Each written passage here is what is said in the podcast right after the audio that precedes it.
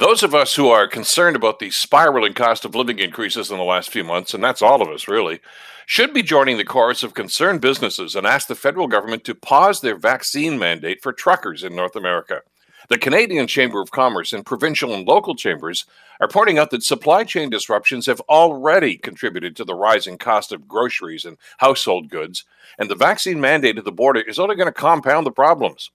Delays at the border will cause more empty store shelves, and the increase of cost of shipping, of course, is going to be passed on to you and me as consumers. Now, what's adding to the frustration is that a growing number of medical experts are saying that the government's fixation with border testing is really the wrong allocation of testing resources.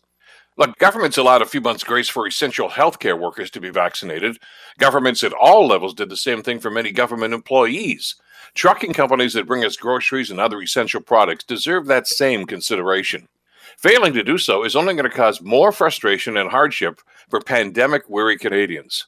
Truckers are not part of the pandemic problem, they're an essential part of the solution.